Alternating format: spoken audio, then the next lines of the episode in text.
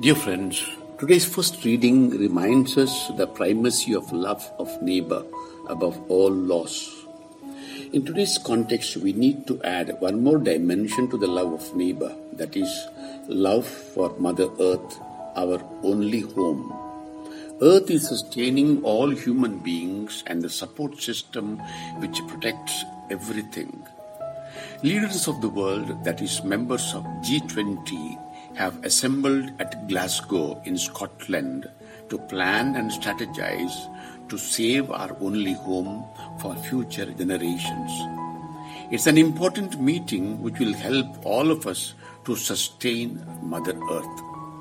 In this alarming situation, we need to ask ourselves about our personal commitment to save, protect, and promote the well being of this earth and all peoples.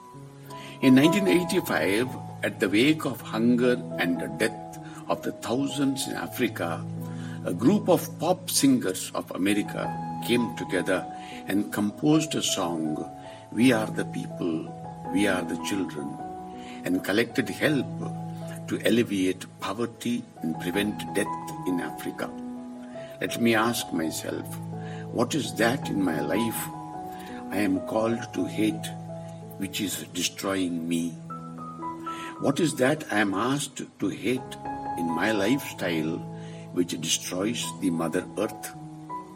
Saint Joseph and Mary, our Mother, help us to love visible and invisible reality around us.